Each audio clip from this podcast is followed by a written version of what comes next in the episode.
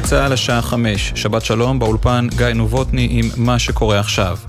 תאונות הדרכים, גבר בן 30 נפצע קשה לאחר שרכבו התהפך בבאר שבע. כתבנו בדרום רמי שני מוסר שהוא סובל מחבלות בראש ובגפיים. בתאונה נוספת בעיר, רוכב אופניים בן 45 נפצע בינוני לאחר שנפגע מרכב. צוותי מד"א פינו את כל הפצועים לבית החולים סורוקה. בתאונה שהתרחשה בכביש 675 סמוך לצומת הסרגל, עשרה בני אדם נפצעו קל בהתנגשות בין שלושה כלי רכב. כל הפצועים, ביניהם שלושה ילדים, פונו לבית החולים העמק בעפולה. וברחובות, צעיר בן 20 נפצע בינוני בתאונה בין רכב לאופנוע, הוא פונה לבית החולים קפלן בעיר. ראש הממשלה לשעבר נפתלי בנט תקף היום את ההסכמה אליה הגיעו ראשי הקואליציה הבאה על הגדלה משמעותית של הקצבאות ותקציבי הישיבות. בנט כתב בחשבון הטוויטר שלו, התוכנית להזניק את קצבאות תלמידי הישיבות והאברכים היא שגיאה כלכלית ומוסרית קשה שתפגע בצעירים חרדים ביחס הציבור לתורה ובעתיד מדינת ישראל. בנט הוסיף, הדבר יביא להגברת העוני והתלות שלהם בתשלומי המיסים של שאר האוכלוסייה. לצערי, ראשי מפלגות כיום חוששים להתבטא מחשש לזעם המפלגות החרדיות, כך בנט מדבריו הביא כתבנו הפוליטי יובל שגב. משרד ההגנה של רוסיה הודיע היום שהושלמה נסיגת חיילי צבא רוסיה מאזור העיר חרסון שבדרום אוקראינה. לפי הדיווחים, כוחות צבא אוקראינה השתלטו על העיר והניפו את דגל אוקראינה. בעיריית חרסון טוענים כי חיילים רוסים רבים טבעו בניסיון לצאת מהעיר דרך נהר דנייבר. אחרי העליות החריגות שנרשמו אמש בבורסת ניו יורק, המסחר בוול סטריט מתנהל כעת בתנודתיות. כתבתנו עינב קרנר מוסרת שהוא עשוי להשתנות לאחר פרסום מדד אמון הצרכנים של אוניברסיטת מישיגן. הדולר ממשיך לצלול ונסחר כעת בפחות משלושה שקלים ו-43 אגורות. נבחרת הכדורסל של ישראל הפסידה היום בהיכל שלמה 75-62 לסלובניה במוקדמות אליפות העולם. לנבחרת זהו הפסד שלישי רצוף במפעל, ושלושה ימים לפני שהיא יוצאת למשחק נוסף בשוודיה, היא איבדה סיכוי מעשי להעפיל לאליפות העולם. ידיעה שמסר עורך חדשות הספורט עידן קבלר. כדורגל מהמחזור ה-13 בליגה הלאומית נועל את הטבלה, האדומים אשדוד הפתיע כשניצחה 2-1 את מוליכת הטבלה, מכבי פתח תקווה. מכבי אחי נצרת ניצחה 2-0 את מכבי קביליו יפו, באותה תוצאה ניצחה מ"ס כפר קאסם את הפועל ניר רמת השרון, עירוני טבריה גברה 3-2 על בני יהודה, והפועל עפולה והפועל רמת גן נפרדו בתיקו 2. מזג האוויר לסוף השבוע מעונן חלקית עד בהיר עם עלייה קלה בטמפרטורות שתהיינה גבוהות מהרגיל, בעיקר במישור החוף ובשפלה. מחר בשעות הבוקר תנשבנה רוחות מזרחיות חזקות בצפון ובהרי המרכז, ייתכן אובך בצפון הארץ. לכל מאזיננו, שבת שלום, אלה החדשות.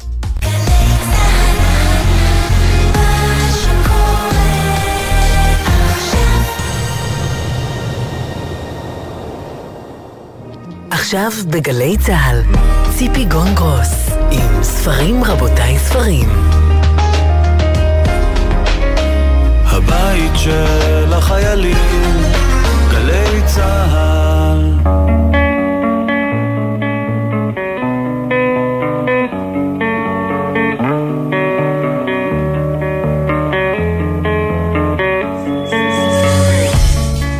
רבותיי, ספרים, סיכום שבועי, שלום לכם, תודה שאתם איתנו. סיכום שבועי בשבוע שבו בארצות הברית מיליוני אזרחים ואזרחיות הצביעו בבחירות האמצע. בירושלים עלו ראשי המפלגות לבית הנשיא הרצוג כדי להמליץ על המועמדים שלהם להרכבת הממשלה, ומתחת לשולחן או מתחת לרדאר פעלו במרץ הלחצים וההשתדלויות לגבי התיקים באזורי ההשפעה. השבוע הלכה לעולמה במפתיע המבקרת והאוצרת שרה ברייטברג סמל, כלת פרס ישראל לאומנות פלסטית לשנת 2020. דורון רבינה, האומן והאוצר לשעבר של מוזיאון תל אביב, אמר עליה, עולם ללא שרה ברייטברג סלע, משמעותו צניחה חדה בערך המילים. עבור רבים שרה היא שפת אם, מדעת, ולפעמים שלא מדעת. ספרים רבותיי, ספרים אני ציפי גונגרוס, איתי המפיקות עשאל פלד ותמנה צורי, על הביצוע הטכני אורי ריב, בפיקוח הטכני גרם ג'קסון. בשעה הקרובה נדבר עם הסופרת מירי ורון על הרומן החדש שלה, גבעת הזהב. נשמע מהמשוררת גיתית דהן על ספר הביקורים שלה, סדק יהלום. נשוחח עם דוקטור יאיר ברק על הספר שלו, איך להיות רע, מבט אחר על מוסר ונורמות חברתיות. ולסיום נשמע ארבעה שירים מתוך הספר ליהו. שירים שכתב המשורר שלמה בן בסה לזכר בנו ליהו, וזיו תדהר יקרא אותם.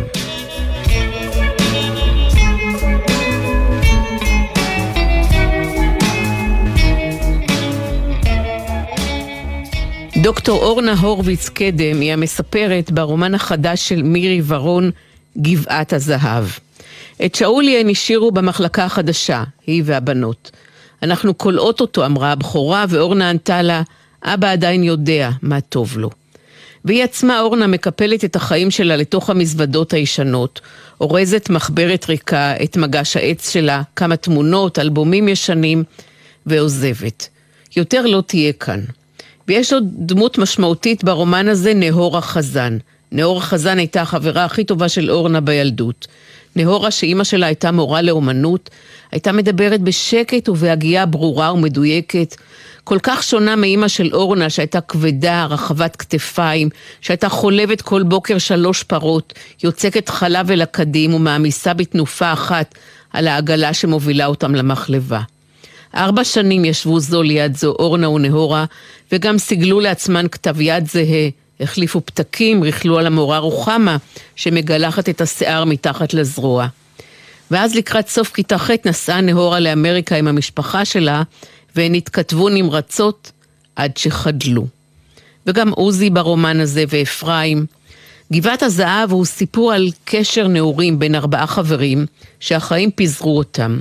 סיפור שיש בו עבר והווה, שיש בו חברויות נעורים, הזדקנות, פרדות, החיים על פי לוח הפעילויות של הדיור המוגן. יש בו אהבה בגיל מאוחר, הזמן שעובר, הזמן שנשאר, הזמן של הילדות שזרם בקצב שונה. גבעת הזהב הופיע בהוצאת כרמל. שלום מירי ורון. שלום רב.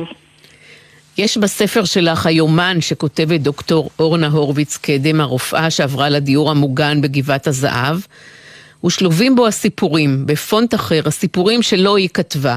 למשל, שפצירן, צרינה יקטרינה, חתולה לבנה, אנגינה פקטוריס.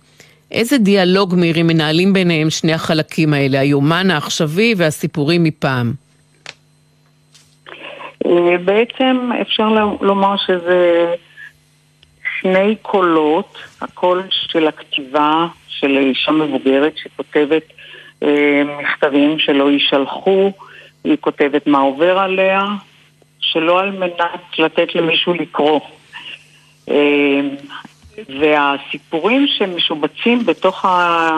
בתוך הטקסט של הספר הם לא, אינם משובצים בתוך היומן שלה, אלא הם מספרים אה, סיפורים שמישהו מספר אותם. זאת אומרת, הם התבוננות נוספת, מזווית אחרת, מעיניו של מספר כל יודע, שמספר מה שקרה אה, לא דרך הפרספקטיבה של הזמן שלה, אלא כפי שבאומנם הם התרחשו בזמן שהם התרחשו. עכשיו, היחסים בין הכותבת לבין הסיפורים, הם אה, מדי פעם יש להם אה, נקודות ציון של קשר, ובעצם הקורא יש לו איזושהי משימה אה, לשבץ את הפרטים שהוא גומע מהסיפורים אל תוך מצב הרוח הנוכחי של הכותבת. זה קצת עבודה בשביל הקורא. ובעצם המכתבים האלה שלא נשלחו, עכשיו נגזר גורלם. או שהם יישלחו נכון. באיזושהי דרך אל הקורא, או שהם ייעלמו. נכון. זה שייך לכתיבה המאוחרת שלי. אני כותבת מאוחרת במובן הזה שאני בן אדם מבוגר, זקן קוראים לזה, שכותב את, המכתבים אה, הללו מתוך ידיעה שאם הוא לא יכתוב אותם, כלומר, המספרת שכותבת אה, באמנה כותבת מכתבים, מספרת על מכתבים שלא נשלחו, מספרת על מכתב שנמצא בתוך ספר שאחד מהסופרים שהיא מבלה ב... עם חברתה בספרייתו. זאת אומרת, הספר משובץ כולו במכתבים שלא נשלחו. והיה לי, הייתה לי הרגשה של מסוים שככה אני אקרא לו. והתפקיד שלי במרכאות, כשאני כבר בן אדם בקטע המאוחר של חייו, שהוא צריך לחשוף אותם. אם הם היו או אם לא היו, או אם אני מנחשת מה היה כתוב שם, בכל אופן, זהו תפקיד להוציא מהמרתף שהיה סגור במשך החיים של הדמויות, שלי, להוציא את המכתבים הללו ולכתוב אותם מחדש כדי שהם לא אה, ילכו יחד איתי מהעולם הזה. ויש עוד מקום שיש בו טקסטים, אלו המחברות. אימא של אורנה אהבה מחברות. מחברת אחת הייתה מיועדת לניהול הבית. היו שם רשימות מאוד מדויקות של הכנסות והוצאות. השנייה הייתה יותר הדורה, קודש הקודשים שאיש לא העז להתקרב אליו. היו שם סיכומים של החדשות ונאומים פוליטיים, והיא הייתה מתווכחת שם עם מאיר יערי, וגם מכתב לילדה, מכתב לילדה שלא נולדה. מכתב שהתחיל במילים שיוויתי פנייך לנגדי, ילדתי האבודה. וגם דודה של אורנה מילא מחברות, ודוד אחר שלה ניהל מחברות צפופות ואיים על הילדים שהוא יכתוב שם בכתב סתרים את הקוד לכספת. על זה אמר אביה של אורנה שהמשפחה של אימא שלה היא משפחה של לבלרים. הם uh, כותבים כל הזמן. Uh, ובסך הכל הוא לא ייחס חשיבות למה שכתוב במחברות. אה, הוא לא כתב מכתבים ולא שלח אותם, אלא הוא היה בן אדם שאומר מה שיש לו להגיד בעודך בחיים. כלומר, בעוד אורנה בחיים, בעוד אשתו בחיים. הוא היה, הוא לא הצפין את הרגשות שלו, אלא הוא שטח אותם בפניהן. למשל, אה, באחת הפעמים אה, היא שואלת אותו, יש לך חברים? אז הוא אומר, אה, החברים שלי הם חברי מפלגה או חברי מושב, והחברות האמיתיות לי זה שתיכן. ויש בעיניי, מירי, פרק מאוד מאוד יפה בספר, זה הפרק שבו אורנה לוקחת את שאולי מהמוסד הסיעודי שהוא נמצא בו, גני כפר המכבייה, אל הדיור המוגן שלה. הוא אגב בעצמו רופא ופסיכיאטר. היא מבקשת לעבור לדירה יותר גדולה, והיא מביאה אליה את שאולי ואת מה שנשאר משאולי, את מה שנשאר מהאהבה שלהם. נכון. העלילה, הרי אין כמעט עלילה בספר הזה, משום שרוב מה שמתרחש, מתרחש בתוך בני האדם, בתוך הדמויות, אבל אצל אורנה עצמה היה קטע שהיא החליטה לסדר, מה שנקרא במרכאות, את שניהם. הוא הלך לדיור מוגן של אנשים שהם אה, חולים בסגנון מסוים של פרקינסון, והיא הלכה לבית אבות אחר, מתוך מחשבה שכל אחד מהם באיזשהו אופן יבנה חיים אחרים, אבל זה לא קרה. כי ההרגשה שלה הייתה כל הזמן שמשהו קורה לו, באחת הפעמים היא משוכנעת שהוא מת, והיא עולה לאוטו ונוסעת במהירות וטועה בדרך ולא נכנסת לאוטו, למקום שעליה להיכנס, ואז היא באה והיא רואה אותו חי וקיים, ויש סצנה שהיא ממש מתרפקת על גופו, שיש בו יותר מגופו בלבד, משום שה... הצורך שלה בנוכחות שלו הוא כל כך עמוק שהיא מבקשת לטפל בו, הרי לא, לא לכל אחד נותנים לטפל בבן אדם שהכותרת שלו זה סיעודי, אבל היא אומרת, אבל, אבל הרי היא רופאה. ונותנים לה דירה יותר גדולה והיא מביאה את שאולי אליה הביתה. ורק אז היא מתחילה לחיות.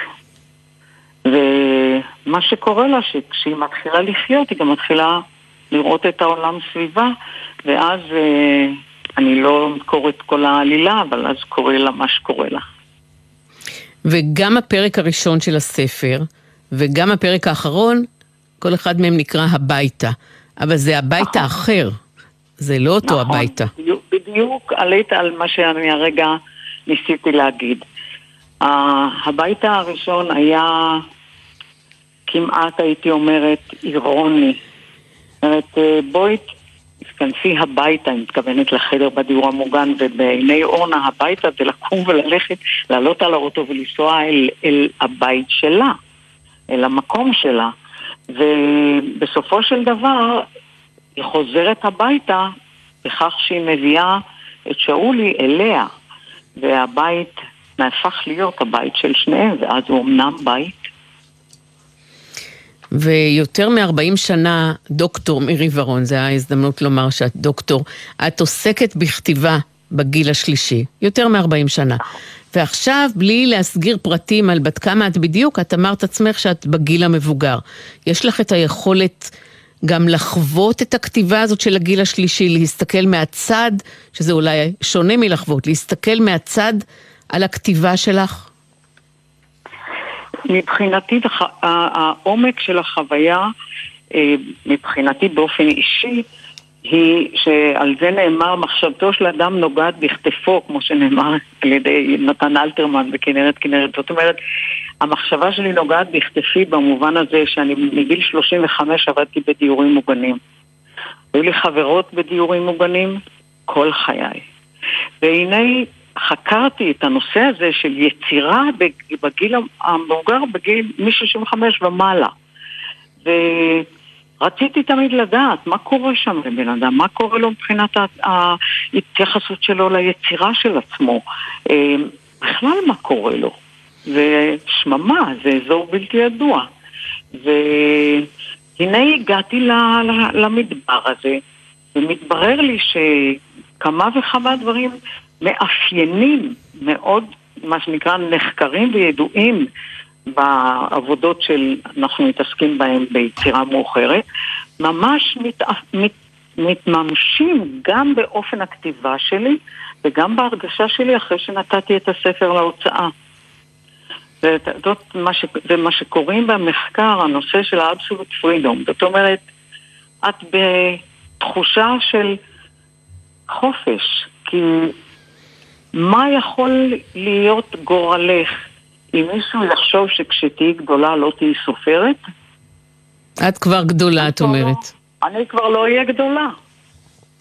זאת אומרת, ההרגשה הזאת שהחופש הוא להגיד עכשיו, לא כי יש משהו עד כדי כך חשוב ומהותי להגיד שאוי ואבוי, העולם, אני אלך מהעולם הזה והדבר הזה לא ייאמר, לא העניין הזה. העניין שאני מרגישה שמותר לי היום לפתוח את הדלת הבונקר, לפתוח את המרתף, להוציא את החרדות, להעמיד אותם בשורה ולהכניס אותם לתוך הכתיבה. ואת מלמדת, את מלמדת שירה בבתים של דיור מוגן. תביאי נכון. לאחד השיעורים הקרובים שלך גם פרקים מהרומן שלך, מגבעת הזהב? לא, אני, אני לא... ב... לא, אני לא עושה דבר כזה כי אני חושבת שזה לא אתי. אה, אני חושבת שכמה, אה, בסוף הספר כתבתי כמה תודות, ובין התודות כתבתי תודה לתלמידותיי בדיור, בדיורים המוגנים. אני מדברת על ארבעה דיורים מוגנים, שאני עובדת שם 15-20 שנה. אה, אני מודה להם משום שהם שיתפו אותי. כל השנים הם שיתפו אותי. ועכשיו, כאשר הם שמעו שיצא לאור ספר, והן בין... מקבלות, והן נמצאות בין מקבלי התודה ממני. אני חושבת שהן קוראות, אני שומעת שהן מהן תגובות מאוד מאוד משמעותיות בשבילי. ואת יכולה למסור לתלמידות שלך שאני משערת שהן אוהבות את הספר וגם אני אהבתי אותו מאוד. אז כאמור הספר נקרא גבעת הזהב וכתבה אותו מירי ורון, הוא הופיע בהוצאת כרמל. תודה רבה מירי. תודה רבה לך ציפי.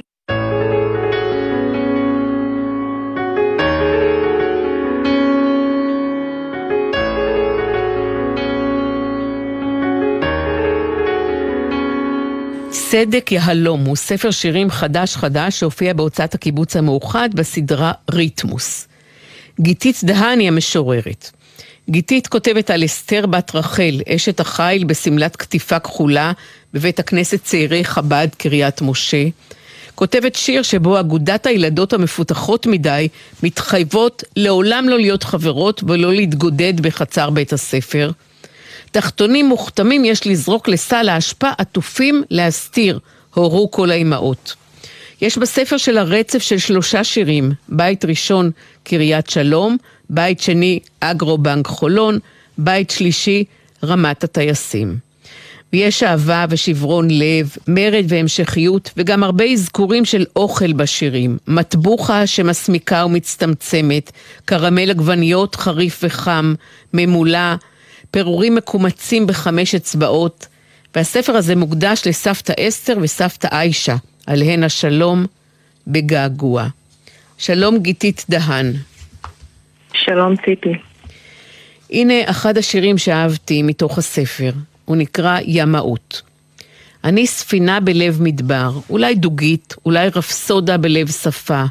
אני ספינה בלב נשבר. אני מדבר רקום ארוג, שיח מוריק, תמר תמיר על מי אכזב שט לב נופר. אני שיח קמל, הרוג. רפדני ים בדי גלים, רפדני באריג כחול.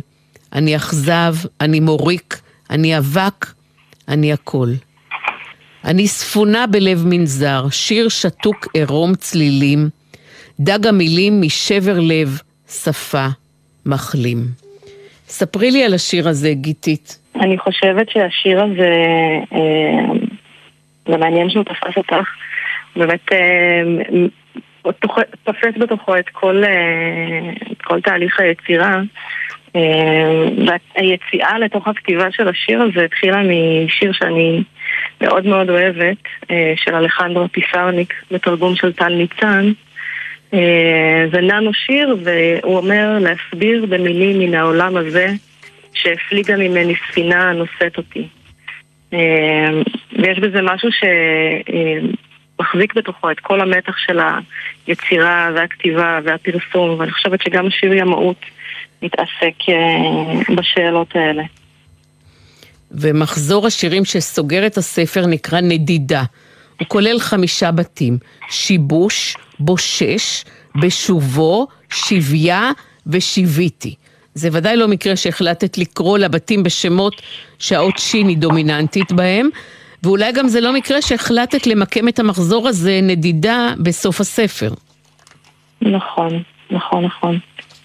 זה בעצם ספר על, אה, על נדידת מחשבות, נדודי שינה. אה, זה בעצם ספר גם של נדידה בתוך השפה. אה, מדובר אה, אה, בשיר שבנוי בצורה של שיר ערש, בנוי בצורה של שיר ערש, ומתעסק בערש ובהרדמה וברגע הזה של היפרדות בין אימא לילד או ילדה שהיא מרדימה. ולכן הצליל שין חוזר שם, הצליל של הרגעה, הצליל שאנחנו מכירים אותו מלהניח תינוק לישון. והיה ספק גדול אם המחזור הזה ייכנס לספר, ואני מאוד שמחה אה, שהוא נכנס. אה. ואת עוסקת הרבה בשפה בתוך השירים שלך. את יוצרת משחקי מילים, משתמשת בפעלים באופן פחות שגרתי. את עוסקת הרבה בשפה בשירים שלך. את יוצרת משחקי מילים, משתמשת בפעלים באופן פחות שגרתי. גם ביטויים תנכיים מתגלגלים לשירים, כמו משלחת מלאכי נקם, ביטויים שמוכרים לנו מהתפילה, או מקצבים שמוכרים לנו מהתפילה. התאוננתי והתבכיתי, התאפרתי והתכנסתי, התפשטתי והתהוללתי, התהוללתי והתכוויתי, וממני וממך. התחבאתי ובאתי וחזרתי ואמרתי, אנחנו מכירים את זה מהתפילה, את המקצב הזה. נכון. ואת כותבת על המילים שעוד מעט אינן שתפי אותנו בתהליך הכתיבה.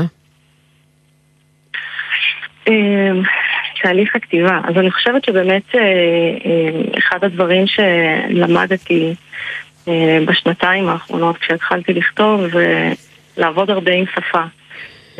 וכמו שתיארת, תיארת לתאר, לנסות למתוח אותה, לחקור אותה, לבדוק איפה יש מילים שמתכתבות ו- ותומכות במשמעות ובתוכן ומצמיחות אותן. אה, ואני חושבת שאחד הדברים שהיו אה, מאוד מאתגרים בעבודה על ספר, ובכל זאת ספר ביקורים, אה, היה לנסות לעשות שימוש מנומק ביכולת הזאת לשחק עם השפה. בהתחלה הייתי קצת, כשהתחלתי לכתוב, אז היו שירים מאוד מאוד גדושים ועמוסים אה, בצירופים ובערבבים ובמצלולים אה, ולאט לאט היה צריך קצת לנקות ובאמת בעזרה של אה, ארז שווייצר העורך שסבלנותו לא תפסולה בפז עשינו עבודה של לצמצם את זה. אבל כתיבת שיר היא לפעמים אני לא כל כך מאמינה במוזות אבל לפעמים נתפס בראש איזה, איזה ביטוי, איזה מילה, איזה צליל והדבר שלמדתי לעשות זה פשוט להתחיל לכתוב את זה. בלי לחשוב על זה יותר מדי, בלי לנסות לראות את, ה... את העתיד, את הנולד, את השיר, פשוט להתחיל לכתוב ולראות בזה איזשהו חומר גלם שאפשר להתחיל להתקדם איתו אה, לתוך שיר. והשפה שלך בהרבה מהשירים מדלגת מזכר לנקבה. למשל, בשיר שנקרא בוי, באותיות אנגליות, B-O-I. את שולחת לו בוי, והנה הוא בא, הילד של נהגי מוניות השירות. או בשיר אחר את כותבת, אני רוצה לספר לך דבר מה לאט, בשלבי שלבים, בדילוגי שבועות, אף עדיף חודשים. אולי אספר לך באקרוסטיכון ואת תלקטי מילה מכל שיחה, להרכיב בהן נעלמות. זכרי שאני ילד מאופק. כלומר, השיר הזה מתחיל בנקבה ועובר לזכר, ואולי זה הזמן לומר שאת באה ממשפחה דתית, בגיל 20 יצאת מהארון, היום את חיה עם בת זוג, ואת גם פעילה למען קהילת הטרנסג'נדרים. אולי השאלה הזאת שלי והמעבר מזכר לנקבה בשירים מתקשר אל הזהות הזאת שלך. נכון. אמ, אז בעצם אה, אני יצאתי מהארון בגיל שהיום הוא נחשב אה, מבוגר, אה, יצאתי מהארון בגיל 21 ויחד עם היציאה מהארון, אמנם הגעתי ממשפחה מאוד מסורתית והסבים שלי היו רבים, אבל עדיין אורח החיים בבית היה מסורתי פלוס ועם היציאה מהארון גם התחלתי לחזור בתשובה. הייתה איזושהי תנועה כזאת שהיא הפוכה לתנועה שאנשים עושים בדרך כלל. אמ, והרבה מאוד שנים אה, הייתה לי איזושהי אמ, כמיהה אה, לשאת איזושהי זהות שהיא קצת יותר, אמ, קצת פחות חד משמעית, קצת יותר מעובבת זה אה, תמיד היה נראה לי כמו משהו אה, רחוק, או משהו ש, אה, שלא שייך אליי באיזושהי צורה. אה, עד שבאיזשהו שלב הבנתי שלא צריך אישור בשביל לעשות את הדבר הזה. אם אני רוצה לערבב, אז אני יכולה לערבב. אה, וכל הנושא הזה של בוי, בוי זה בעצם, אה, כמו שאמרת, אה, זה כתוב באותיות אנגליות וזה כתוב באותיות אה, גדולות. וזה, בוי זה בעצם ביטוי סלנגי של הקהילה הקווירית בארצות הברית, והמשמעות שלו זה אישה לסבית שהנראות שלה היא נראות יותר נערית, או שהיא מתכתבת עם, אה, עם סגנון שהוא יותר גברי, צעיר. וזה משהו שהתמודדתי איתו לאורך החיים, זה מופיע גם בשיר אחר בספר, גם כשהייתי ילדה, אנשים תמיד כנראה זיהו איזושהי איכות אה, אה, שהיא לא רק אה, נשית או לא רק אה, ילדה בת. אה, ויש אה, שיר שקוראים לו "אני מדברת על ליבה", ששם אני מתארת איך כל האנשים ברחוב שראו אותי, למרות הקוקיות והוורוד והסגול והפרחים, תמיד אמרו לאמא שלי, איזה ילד מתוק, בן כמה הוא... אה, אז זה משהו שלאורך השנים ליווה אותי, ולפעמים זה היה זאת הייתה חוויה קשה שנים מסוימות, ומתישהו פשוט למדתי ליהנות מזה. אה, ובעצם לעשות לזה איזה מין reclaiming, מה שנקרא, לנכס את זה מחדש לעצמי. ולצד השם שלך, שכתוב על הספר גיתית דהן, יש לך גם שם בימתי, ראס אל חאנות. את יכולה להסביר נכון. באיזה הקשר את ראס אל חאנות, כמו התבלין, אותו שם כמו לתבלין? נכון. יש לי אה, דמות דראג, מלך דרג, שאני מופיעה, אה, מופיעה איתו בכל מיני אה, מסיבות דרג ואירועים קהילתיים. אה, ואכן הוא קרוי ראסל חנות במשחק מילים על אה, תבלין אה, מרכזי במטבח המרוקאי, וזה באמת לשחק על שתי האהבות שלי, שזה בישול ואוכל ובמה. ובעצם מה שראסל עושה הרבה פעמים זה לקחת כל מיני מניירות שמקושרות לגבריות מזרחית ופשוט עושה להם, משחק אותם לתוך איזה דמות של גבר קצת נשי. לא מזמן הופעתי איתו תוך כדי שהושמע ברקע אה, שיר ש, שמופיע בספר, אה,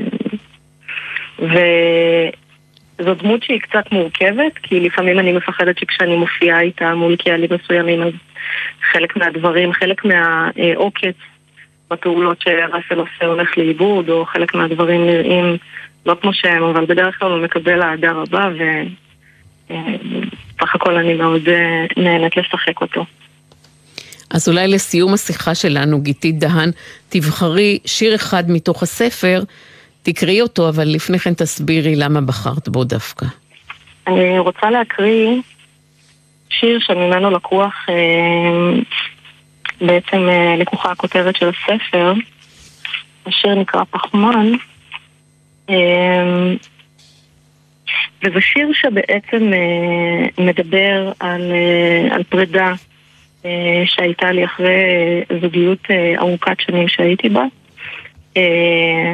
ואיזשהו ניסיון מתוך המקום הזה של של פרידה שהיא לא הייתה רק פרידה זוגית, אלא פרידה מכל מיני אה, הרגלים, כל מיני אה, נטיות ש, שרציתי ככה לשנות בעצמי.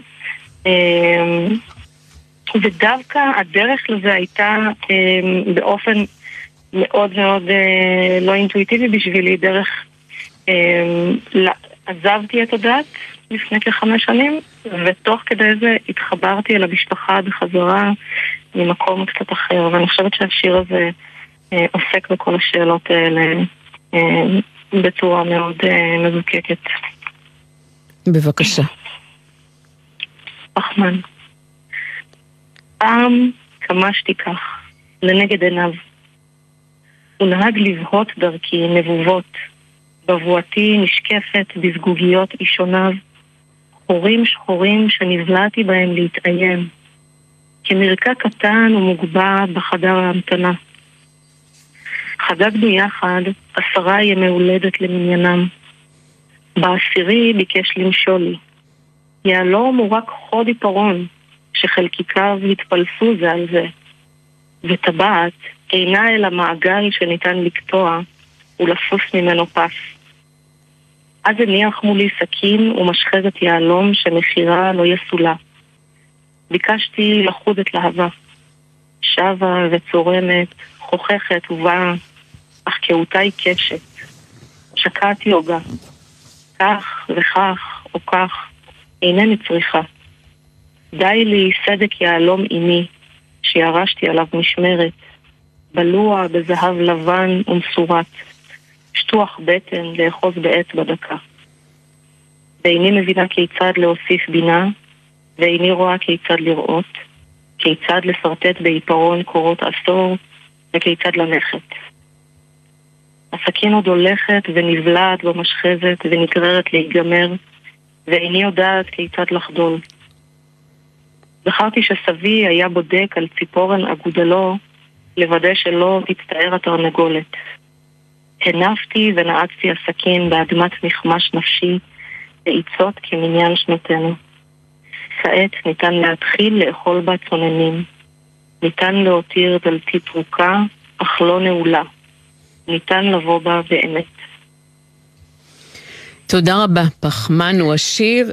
תודה רבה, גיתית דהן. אני אומר למי שרק שמע אותך קוראת ולא רואה את השיר הזה כשהוא מונח על הדף, שהשיר, או לפחות חלקו, מחציתו הראשונה, נראה כמו ציור. המילים מסודרות על הדף ויוצרות אה, מעין ציור. תודה רבה, גיתית נכון. דהן, הספר. נקרא סדק יהלום, והוא הופיע בהוצאת הקיבוץ המאוחד. תודה לך. תודה.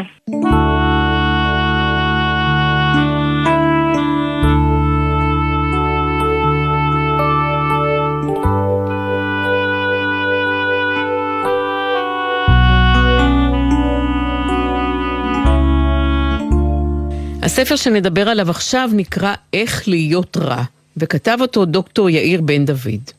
הוא לא באמת מלמד איך להיות רע, אלא מנסה לטלטל קצת, לתאר באופן ביקורתי את מה שמקובל לתפוס כטוב ומוסרי. למשל, הבורות היא רעה, לא לדעת זה רע, אבל אולי יש מצבים שבהם כדאי לנו להיות קצת בורים, שעדיף לנו לא לדעת, למשל לא לדעת מתי אני אמות, מה תהיה סיבת המוות, לא לדעת מה הסיכוי שלי להתגרש. דוקטור בן דוד שואל גם האם לרגשות קשים כמו כעס, פחד, עצב, יש גם צד חיובי. לפעמים זה טוב להרגיש רע אולי. או שקר זה רע, האמת היא דבר חשוב, אבל האם יש גם שקרים מוסריים? האם יש הבדל בין אדם שכל החיים שיקר לגבי המקצוע שלו, לבין מי שאומר, אני עשר דקות אצלך, בסוף הוא מגיע רק אחרי חצי שעה? האם המוסר שלנו הוא יחסי? האם הרשתות החברתיות הופכות אותנו לפחות מוסריים? האם גורמים מסחריים משפיעים על השיפוט המוסרי שלנו? שלום דוקטור יאיר בן דוד. שלום, שלום. כותרת המשנה של הספר אומרת מבט אחר על מוסר ונורמות חברתיות. והשאלה שאתה פותח בה את הספר היא איפה עובר הגבול בין להיות טוב וראוי לבין לרצות אחרים, לעשות מה שאחרים מצפים מאיתנו כדי שיאהבו אותנו. אז איפה באמת עובר הגבול הזה לדעתך, ולמה חשוב להבדיל בין להיות טוב לבין לרצות? נכון, אז באמת, אה, קודם כל הצגת את הספר באמת אה, מצוין. באמת אחד, מה, אה, אחד מהבלבולים הגדולים שלנו זה שלפעמים אנחנו חושבים שאם אנחנו מרצים ומתאימים את עצמנו לרצונם של אחרים, אנחנו גם טובים. מה שלא בהכרח נכון, ולפעמים הוא גם הפוך, נכון? הרבה פעמים הורים, ההורים שבינינו, אני מניח מכירים את זה, שלרצות את הילד לפעמים מזיק לו, ריצוי ביחסים אנחנו יודעים שהוא גם יכול להזיק, ואני חושב שההבחנה בין טוב למרצה היא הבחנה קריטית בלהבין מתי אנחנו עושים דברים בשביל עצמנו ובשביל אחרים. אני חושב שאפשר להבדיל בעזרת לחשוב, להסתכל פנימה ולחשוב האם אני עושה דברים בשביל שלא יתפסו אותי באופן שלילי או שלא יתאכזבו ממני או שאני עושה אותם בשביל האחר. לדוגמה, אם מזמינים אותי לאירוע, כן, אנחנו נוכחים בהמון אירועים בחיים שאנחנו לא רוצים לבוא אליהם. אני מניח שגם את מגיעה לאירועים כאלה. אמ, והשיקול, הרבה פעמים אנחנו מגיעים לאירוע כדי שלא אה, יתאכזבו ממנו או שיחשבו עלינו דברים רעים. שלא יגידו שאנחנו מתנשאים למשל. בדיוק, מתנשאים או לא, חבר, לא חברים באמת וכולי. ואני חושב שפה ההחלטה צריכה להיות עד כמה לא להסתכל על עצמנו, למה זה, על עצמנו, על התפיסה שאנחנו חושבים שהם אה, יתפסו אותנו, אלא להפך, להסתכל עליהם ולראות האם באמת זה שלא נגיע באמת יפגע באושר שלהם, או באיך הם ירגישו, איך ייראה האירוע מבחינתם, הרבה פעמים אנחנו נגלה שלא. אנחנו נגלה שאנחנו פוחדים בעיקר לאכזב, למרות שאם נאכזב זה לא ישנה את החיים של האחר, אה, וזה רק יעשה טוב לנו. אז אני חושב שההבחנה הזו חשובה גם כי אה, הרבה פעמים אנחנו מבלבלים בינה לבין הטוב, ואם נדע לעשות ההבחנה הזו, אז יהיה טוב לנו, ואם טוב לנו, הרבה פעמים אנחנו גם יותר טובים לאחרים, או לפחות יותר אותנטיים כלפי אחרים. אתה מעלה בספר את השאלה איך אנחנו מקבלים החלטות מוסריות. ואתה מחדד את השאלה הזאת דרך תיאור של דילמה. אני אקצר אותה. תמונה ראשונה, בדרום גאנה יש ילד שחולה במחלה מאוד מסוכנת, נדירה. לסבתא שלו שמגדלת אותו אין כסף כדי לממן ניתוח ותרופות עבורו. תמונה שנייה, נינה נשואה לאבנר, הם הורים לשלושה בנים. נינה מארחת כל שנה את מנהל הסניף ההולנדי של החברה שבה היא עובדת. יש ביניהם משיכה מינית, אבל נינה לא רוצה לפגוע בבעלה, היא לא רוצה לבגוד. והנה חיבור של שתי התמונות. מה אילו נינה הייתה יכולה לבגוד בבעלה פעם בשנה עם מרטין, אבל כפיצוי מוסרי לתרום כסף כדי להציל את ג'ורג', הילד הקטן הזה מגאנה. שורה תחתונה, איך נכון לגשת לדילמה של נינה. זאת הדילמה, נכון, ואני מביאה אותה לפתחך. נכון, אז הדילמה הזו, המטרה שלה היא בעצם להראות שהרבה פעמים המוסר שלנו, כן, הוא לא נקבע רק על פי תוצאות או על פי דאגה לאחר. בדילמה הזו בעצם הדילמה היא, אם ישאלו אותנו מה יותר חמור, בגידה או שילד אה, אה, באפריקה, שילד כן, יחלה וימות, ברור שנגיד שיותר חמור שילד יחלה וימות. נכון, חיים של ילד, אני מניח שכולנו יכולים להסכים שהם יותר חשובים לנו מהערך מוסרי שלא לבגוד, ועדיין רוב האנשים שישאלו, שישאלו אותם האם מותר לה, כן, לבגוד, אבל כדי uh, לנקות את המצפון שלה להציל uh, ילד, רוב האנשים יגידו שלא. זה מאוד מעניין, כי פתאום פה זה מראה שהמוסר שלנו לא מכוון על פי התוצאה. רובנו ננסה בהתחלה להתחמק מהדילמה, להגיד אולי שתתרום בדרך אחרת, אבל אנחנו יודעים שאנחנו לא תורמים לילדים באפריקה כל כך, ונניח שזו המוטיבציה היחידה שיש לה לתרום, אה, וזו המטרה של הדילמה. המטרה של הדילמה היא בעיקר להטריד מוסרית כפתח, שם אני גם מסביר בספר, הבדלים בין סוגים שונים של מוסר, ואיך הפסיכולוגיה שמנחה את המוסר שלנו שונה ממה שהיינו חושבים שהוא הגיוני. ואנחנו אומרים, ההוא, מה זה חי בסרט? ואתה אומר בספר שלך, זה לא בהכרח רע לחיות בסרט. אולי אפילו חשוב לחיות בסרט. נכון, נכון. אז זה באמת אה, חלק בספר שלוקח את המידות הרעות, מידות שאנחנו חושבים שהן רעות, כמו שאמרת, בורות לדוגמה, או שקרים, אה, או לחיות בסרט ובאשליה, ומוצא את הצדדים החיוביים בהם, ואני חושב, כן, למרות שלחיות בסרט נחשב כ... כן, כאמירת גנאי, אני חושב שיש בזה משהו מאוד חשוב. כלומר, אה, עולם האשליה הוא מאוד משמעותי בחיים שלנו, הוא הרבה פעמים מאוד מגן על הביטחון שלנו אה, ועל ה... אה, מאפשר לנו לפתח חממה, לטפח את הציפיות שלנו, ולכן האשליה היא חשובה, ולחיות בסרט זה חשוב. זה משהו שכל עוד הוא נעשה בפרופורציה ובמידה טובה, משהו שכולנו צריכים, כן? עולם הדמיון והאשליה הוא עולם מדהים, אה, הוא עושה לנו טוב, וכל עוד הוא לא מתנגש לנו בעוצמה חזקה מדי עם החיים עצמם, זה משהו שחשוב מאוד לטפח. ואני חושבת שאולי אחת השאלות הכי מעניינות שאתה מעלה בספר היא השאלה האם המוסר הוא יחסי. ואתה מתחיל את הפרק הזה בתרגיל מחשבתי מוסרי. דמיינו שבט נידח שחי ביערות האמזונס, בגיל 17 כל בני השבט עוברים טקס התבגרות קשוח, בני השבט הבוגרים מכים אותם במוטות עץ עד זוב דם, ואז כל אחד מהנערים שהוכו צריך גם להיכנס ליער ולדאוג לעצמו במשך שבוע לכל צרכיו. האם זה מוסרי לערוך טקס חניכה קשוח כזה? יש אנשים שיגידו, טוב, זה המנהג שלהם, מי אנחנו שנשפוט אותם? אבל מה, אתה שואל, מה אם נדע שבשבט הזה כל גבר נושא כמה נשים, ואם אחת הנשים לא מתנהגת כרצונו, הוא רשאי להכות אותה אפילו עד מוות. האם זה מוסרי? ואני, אה, כ- כסיכום לשני המצבים האלה שאתה מתאר, חוזרת ומפנה אליך את השאלה, האם המוסר הוא יחסי? כן, אז זה באמת דוגמה מצוינת. הרבה אנשים אומרים, נכון, המוסר הוא דבר, עניין יחסי, הוא תלוי תרבות, ובתרבויות שמנהג כזה, לא יודע, בין אם זה טקסי חניכה אה, אכזריים, ובין אם זה, נכון, יש תרבויות שבהן היום למזלנו פחות, אבל בעבר אה, הכאת נשים הייתה אה, נושא לגיטימי לגמרי. אז כן, אז יהיו, מי שמאמין במוסר יחסי, יאמין גם ש...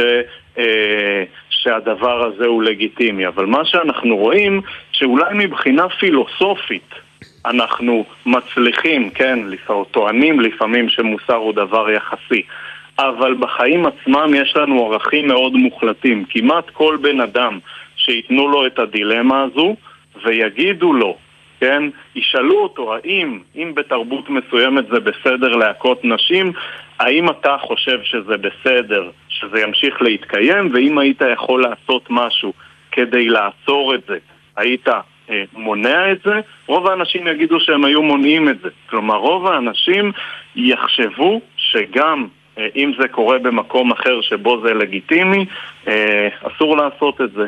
ולכן פסיכולוגית, וזה המון מחקרים מראים, המוסר שלנו, לכל אחד מאיתנו יש בראש כללים מאוד מוחלטים של מוסר, כן? אז פילוסופית אנחנו יכולים להאמין ב... אה, לפעמים במוסר יחסי, אבל כל אחד מאיתנו יש לו כללים מוחלטים של מוסר שהוא מאמין בהם לא רק לגבי עצמו, אלא גם לגבי אחרים ואפילו לגבי uh, תרבויות רחוקות, כמו שראינו. ואתה מוכן, סליחה על הפולשנות, מוכן לשתף אותנו בדילמה מוסרית שלך? Uh, בדילמה מוסרית שלי.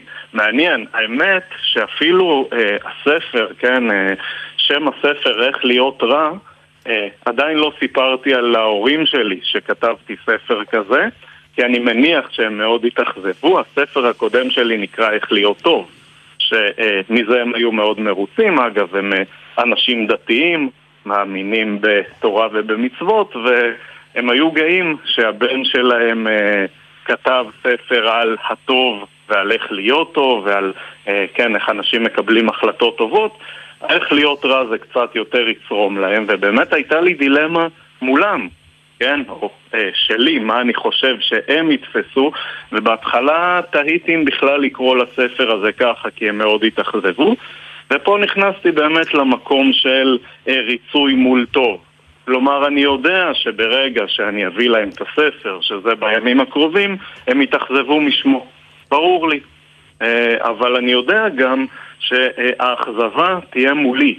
זה לא משהו שיפריע לאורח החיים שלהם, זה לא משהו שבאמת יפגע באושר שלהם בטווח הארוך, מתישהו הם כמובן גם יקבלו את זה, ולכן אני חושב שזה כמובן אה, בסדר גמור בסל השיקולים הזה. אה, כן, כן, כמובן שאני אסביר להם שלהיות רע, כמובן, זה לא באמת אה, איך להכין פצצות או איך אה, לפרוץ לבנקים או איך להעלים מס, למרות שזה ספר שאני מניח שהרבה היו רוצים לקנות, אלא באמת פשוט מבט יותר מאתגר על מוסר ועל נורמות שבמובן, במובן האמיתי לא בהכרח הופך אותנו לרעים. ורק אני אצטט את המילים שמסיימות את הספר, דווקא אם נחמיר עם עצמנו פחות, נוותר לעצמנו יותר, ונרשה לעצמנו להיות קצת יותר רעים, נהיה בני אדם טובים יותר ונסייע ליצור חברה טובה יותר. תודה רבה, דוקטור יאיר בן דוד. הספר נקרא איך להיות רע, והוא הופיע בהוצאת דביר. תודה לך. תודה רבה.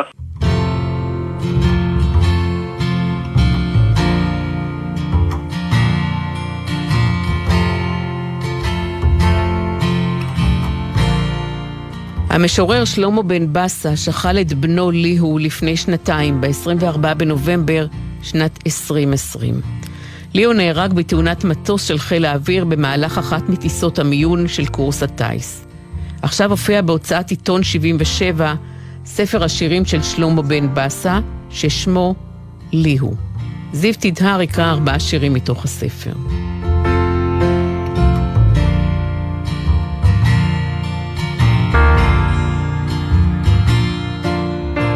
צורך בסיסי. באמצע הלילה אתה פורץ בבכי. אני קם ומנדנד אותך ברכות, מוגן בין זרועותיי, עד שראשך נופל על כתפיי. כפג, לא פיתחת את אינסטינקט היניקה בזמן. אני מתעקש להצמיד לפיך בקבוק חלב מהפטמה של אמא. היום שתלתי בפיך צמחים חדשים, להרגיע את הצורך.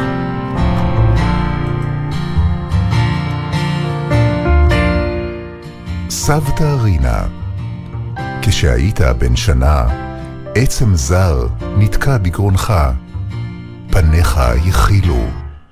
סבתא רינה אספה אותך בין זרועותיה, הפכה אותך על הבטן, טפחה על גבך, עד שנפלט העצם. אולי היית צריך לקחת אותה איתך לטיסה האחרונה.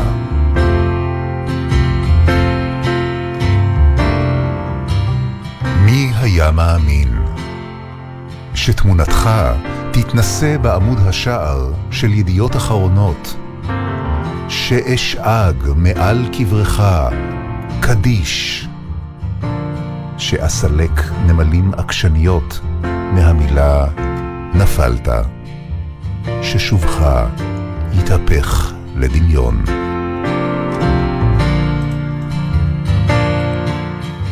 לא, בני לא מת.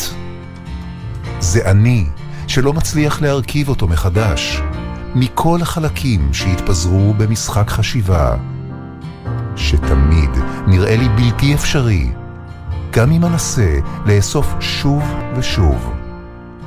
מישהו יכול לעזור לי?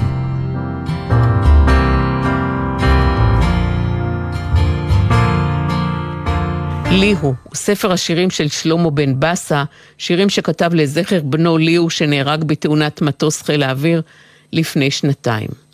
זיו תדהר קרא את השירים.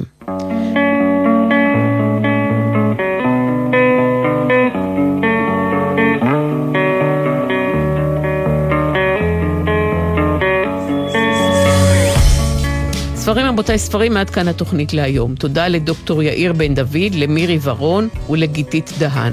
תודה לזיו תדהר שקרא את השירים. כתובת המייל לתגובות שלכם, ספרים, גון גרוס, עם שני אס, כרוכית gmail.com, באתר גלי צה"ל וביישומון תוכלו להזין שוב לתוכנית. דף הפייסבוק שלנו, ספרים, רבותיי, ספרים בגלי צה"ל, מחכה ללייק שלכם. הפיקו את התוכנית עשאל פלד ותמנת צורי. על הביצוע הטכני אורי ריב, בפיקוח הטכני גרם ג'קסון. המלצה קצרה לסיום, גלבי, הצגה חדשה בתיאטרון הבימה. חגית רחבי ניקוליבסקי כתבה את המחזה על פי הספר של איריס אליה כהן, ורזי אמיתי ביים. הפרשה הכאובה הבלתי נגמרת שמאחורי ההצגה היא פרשת ההיעלמות של ילדי תימן. גיבורת המחזה היא עורכת הדין זוהרה עדני, שיוצאת במצוות אימה שנפטרה למסע חיפושים אחרי האחות התאומה שלה, האחות שנעלמה מהמעברה בשנות החמישים. הצגה חשובה, משחק מצוין, נגיעה עדינה וגם מטלטלת בפצע הזה, בתעלומה של היעלמות הילדים. גלבי בתיאטרון הבימה.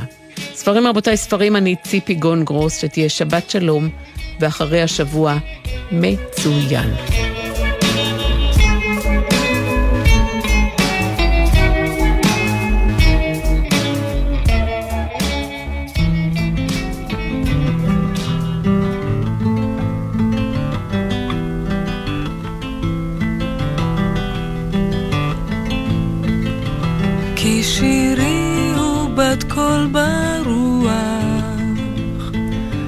מכתבי השלוח, מסילת חיי, געגוע את תפילותיי. כי שירי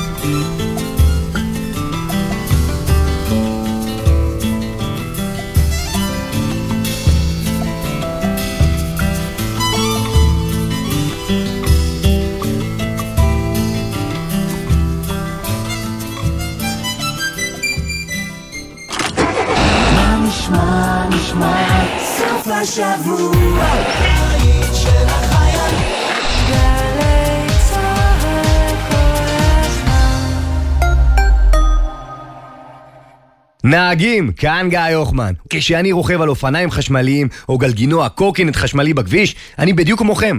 רק בלי עטיפה של הרכב שמגינה עליכם. אה, וגם בלי חגורת הבטיחות, ובלי ארבעה גלגלים ששומרים על היציבות, ובלי כריות אוויר, ומזגן, וחלונות, ותא כפפות, ולמה קוראים לזה תא כפפות? מישהו פעם באמת אחסן שם כפפות? טוב, לא חשוב.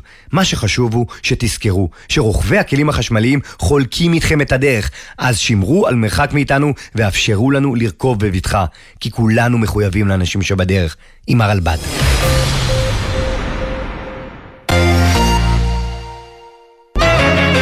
כל שבת ב-10 בבוקר, יורם סוויסה לוקח אתכם למסע מוזיקלי. והשבוע, מסע עם מרק אליהו.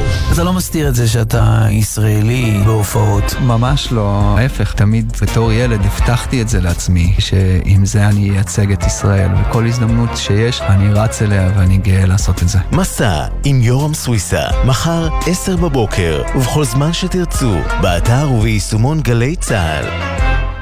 ספי, אתה יודע, אם חשבת שהפוליטיקאים שלנו הם משהו מיוחד, בטח תשמח לדעת שלואי ה-14, מלך השמש, התקלח רק ארבע פעמים בחייו. ארבע פעמים! מה? מי סיפק לך את המידע הזה? הדלפה חמה מוורסאי? לא, לא, זה עוד גל"צ, זה זירת תוכן חדשה של גלי צה"ל. אפשר להאזין שם לכל התוכניות של שעה היסטורית, וגם לנו כמובן, ולעוד הרבה תוכניות. ייכנס, אולי תלמד משהו סוף סוף.